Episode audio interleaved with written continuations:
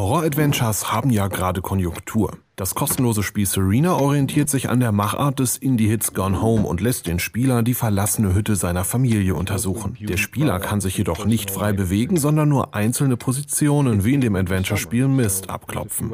Und so stöbert er in Schubladen und Briefen, um herauszufinden, was mit seinen Liebsten geschehen ist.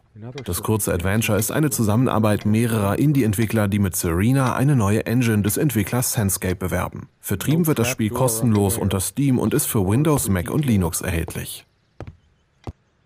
Zwei Spieler braucht man hingegen für Cyber Heist, einem kooperativen Spiel von Studenten der Universität Utah. Ein Spieler muss sich als Einbrecher und Dieb an Drohnen vorbeischleichen, während ihm der zweite Spieler als Hacker die Türen öffnet.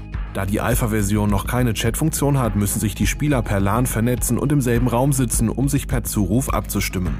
Die tolle Idee und vielversprechende Umsetzung wurde völlig zu Recht für das kommende Nachwuchsfinale des Independent Game Festival nominiert und wir sind jetzt schon gespannt, wie sich das futuristische Einbrecherspiel weiterentwickelt.